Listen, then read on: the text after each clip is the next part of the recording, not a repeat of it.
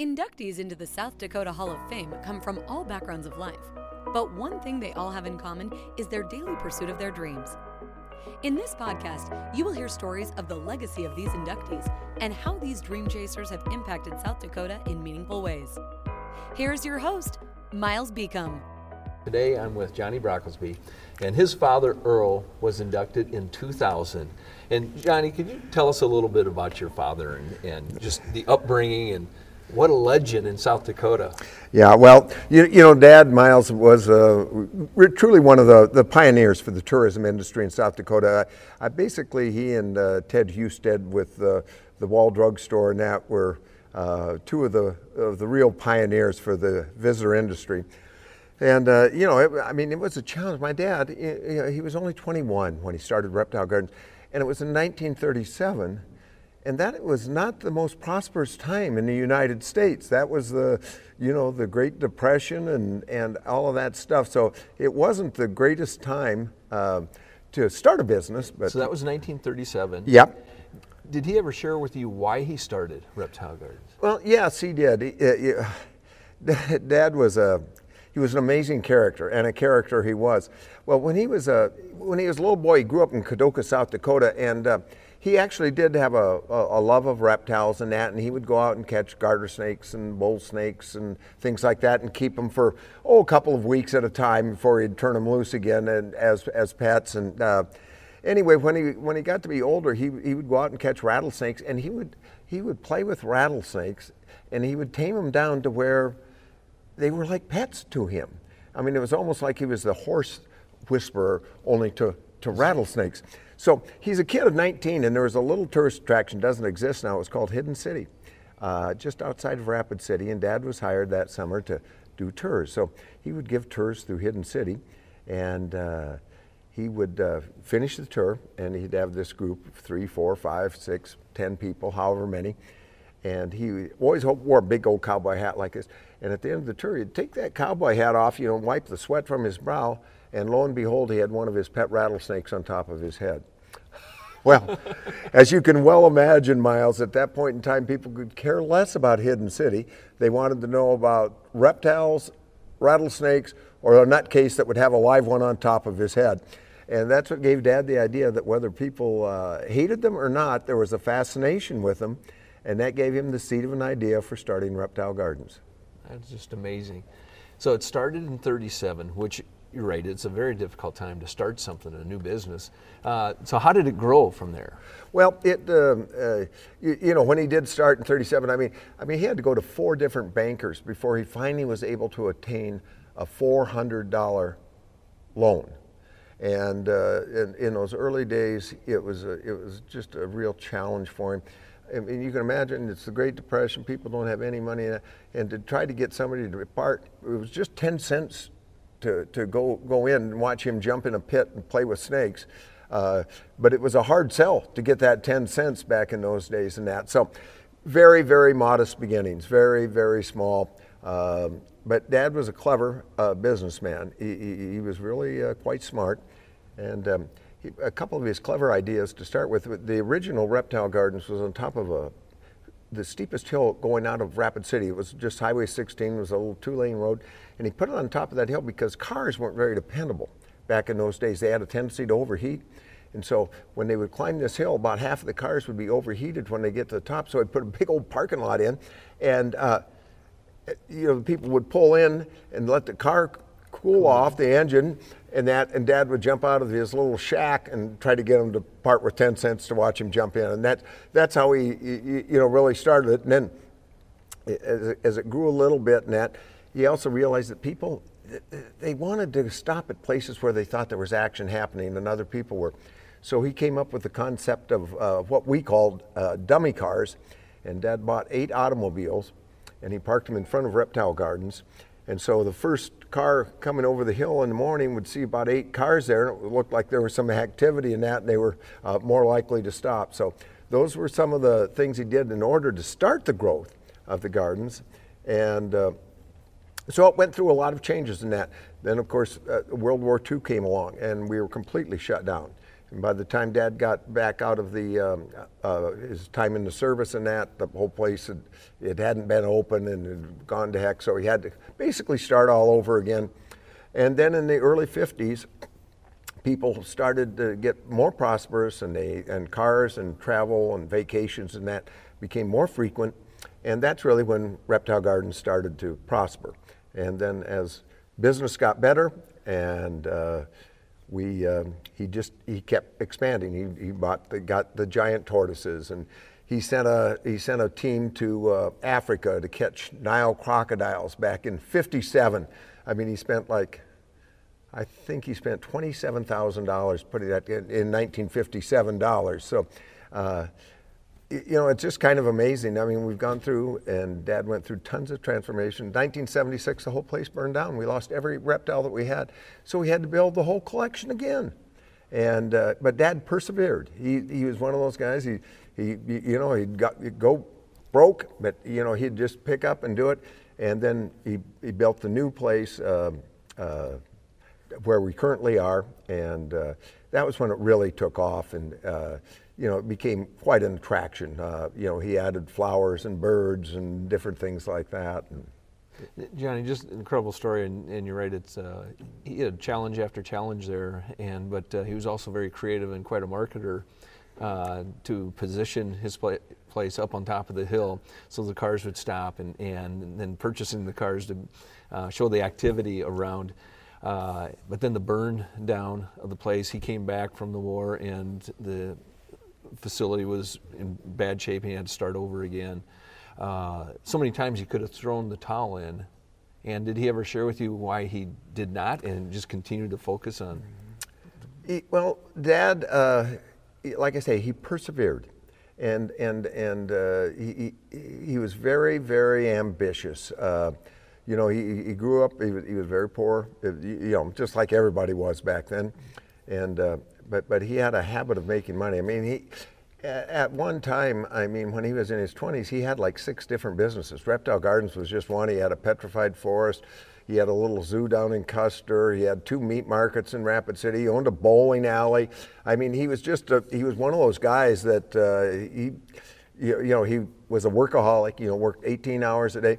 Well, he had every, uh, uh, he, he had a business, Black Hills Novelty, where he had every jukebox and uh, pinball machine in all the bars in the Black Hills. And that was his, uh, that was probably the most profitable business he had when he was in, I don't know, like mid twenties.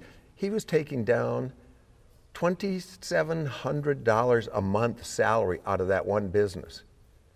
You know, way back then, and you, you know, it's incredible. So anyway, he just always he just always knew he he could figure out some way to make money, and he'd borrow money, and uh, and that's what he had to do. Uh, you know, when we built the new Reptile Gardens and that, and um, sure enough, he got it. Uh, God bless him, he got it all paid off before uh, before he died, and and gave it to us kids. So, but yeah, I just look at the challenge, and I think it's just so important for kids today to look at the challenges that your dad was continued to be faced with, and, and uh, he wasn't afraid to work through those items and believed he could, and he started all those businesses. I mean, it's just amazing, the, uh, the ambition and the tenacity that that, uh, that that your father had. So, I mean, just, just incredible. What did you think growing up about this? Here's this giant that is very ambitious, doing things, uh, playing with snakes, uh, and did you pick that up at the same at, at a very young age as well?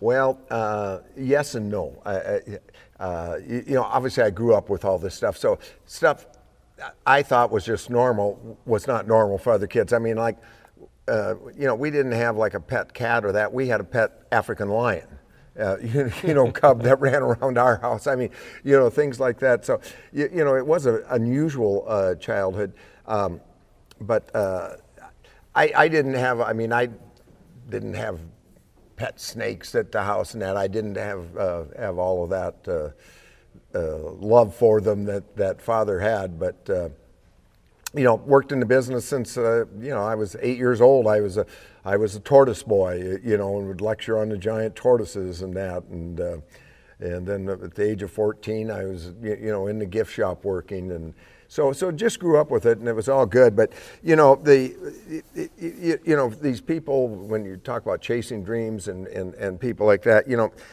Dad's, the, the, the way he did it, it was perseverance and being willing to bounce back uh, from adversity was a, was a key to Dad's success. And it applies to anyone with a, with a big ambition. Uh, you, you know, those are, those are two qualities that really work. And, that, and that's so...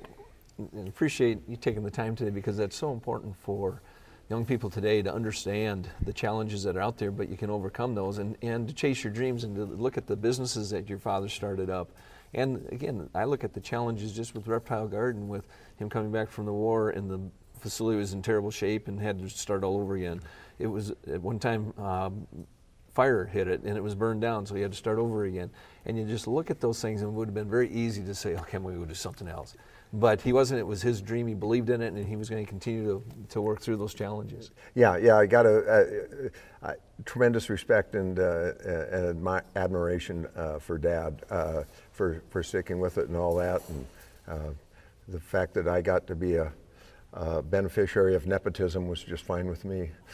Well, you, you look at that too, and for you to carry on that tradition for your father, and, and uh, he has to be looking down, saying, that boy, Johnny. Yeah, you, you, you know, he's got to be very happy with the place. I mean, from those humble beginnings now to where the Guinness Book of World Records, it says we're the largest uh, reptile collection on the planet. You know, that's a that's a pretty cool thing for a little uh, little place in Rapid City, South Dakota. So yeah, yeah, it's been a great it's been a great run. And what what would, what do you think he would say if he came back today and just seen everything? And you know, I think Dad would be very proud of, of how the place has gone, and uh, I mean, all that we've done to, uh, he, Dad was a big lover of flowers, and he raised orchids and that, but to see what we've done on the grounds, what our young staff members have done with the uh, botanical part of Reptile Gardens, I think would just really impress him. And he would be excited that we were the largest in the world. That would make him so proud.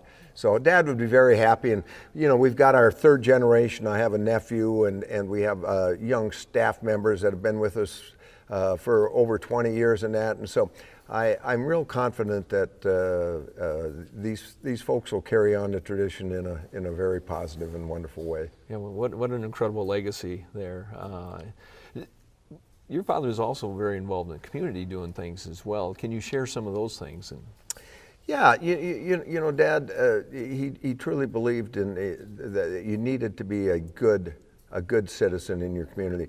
And he was always very grateful for the fact that, uh, that people embraced Reptile Gardens, and they'd bring their guests and family out to visit and that. So he always felt that he owed, uh, uh, you, you know, that back. So, you, you know, he would... Uh, when they'd be raising money for the community chest, which I guess would be a United Way today, but back then was called community chest, they would always ask him to be one of the first ones to donate, because they knew Dad would give a generous uh, donation. And then when the other people would say, well, what did Brocklesby give? You know, they'd say that, and so they could, uh, they'd be more likely to get more money.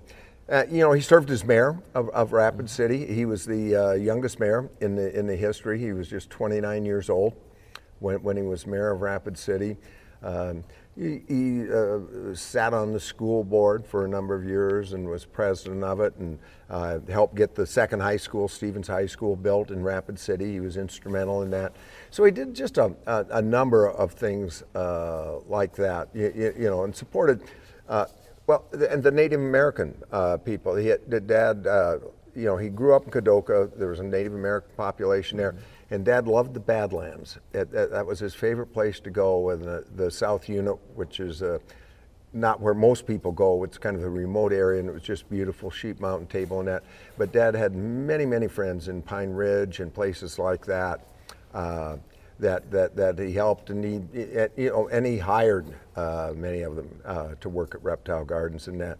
And uh, there again, he had a, well, matter of fact, Black Elk. Uh, Uh, Dad actually uh, met him when he was still alive, uh, uh, Nicholas Black Elk, that, you know, the mm-hmm. uh, Harney Peak's right. name has been changed to Black Elk yes. Peak, which is, uh, which is great. So, yeah, he, he just did a lot of things in the community like that. It's amazing that how that community is beneficial not only to help the community, but it also helps build relationships as well. And uh, but it takes time, and like I said, your father was working eighteen hours a day, and uh, you do that, and you do the, the community work, but it but it makes the community stronger, makes business stronger, and it all ties back together. Yeah, yeah, they're they're they're, they're all simpatico. You're you're you're exactly right. You do that, and uh, you know it's you give back, they give back, yeah. and and it, yeah, it works out in a very positive yeah, way. It just builds an incredible partnership, and yeah, that's true. Johnny, what's something that you'd like to share about your father that most people don't know? Well, uh, my father, he, he was a very complicated man. Oh, okay, you know, he he actually um, uh, he suffered from uh, depression uh, most of his adult life. Uh, you know, he just he, he, he did, but he was able to, uh, to persevere. And, and and get through it all. But probably the one thing is, my dad was probably the most fascinating person I've ever met, and probably had more knowledge on more different topics than any person I've ever met. I mean, you, you know, he could talk uh, geology, he could talk uh, of uh, botany, uh, obviously reptiles, you know, just, just just all of these things. And he he, he was a he read and read and read. Matter of fact, right before he died, when, when he died at the age of seventy-seven, but uh, the book he was reading was Carl Sagan's book. Uh, you know, at that time in life, so he was just a, he was a true Renaissance man. And uh, I don't think a lot of people would realize how much knowledge that man had. It's always amazed me. I didn't like it. He'd, we'd be traveling in Baja, Mexico, and he, he would tell me about each cactus and exactly all this. And I, I didn't really like it all that much at that time. But now I go back and I, gosh, I remember all that stuff. And I can say, oh, yeah, there's a Bujum tree, or, you know, there's Palo Verde and, and things like that. So Dad was just a fascinating character that way. Uh, just, just had so much knowledge. And um, I probably didn't appreciate it as much as I should have at the time, but I certainly do now. Well, I tell you, just amazing, and I know he'd be very proud of you for continuing the legacy for him and how you've continued to take it to another level. Uh, and you have, and, and you giving back to the community as well. You're always involved in things, uh, Johnny, so appreciate that, and you make South Dakota even better. So thank you very much for your time today. Thank you so much, Miles. Appreciate it. Thank you for listening. To learn more about the South Dakota Hall of Fame and these dream chasers, visit our website at w w w dot s d excellence dot org and follow us on Facebook and Instagram.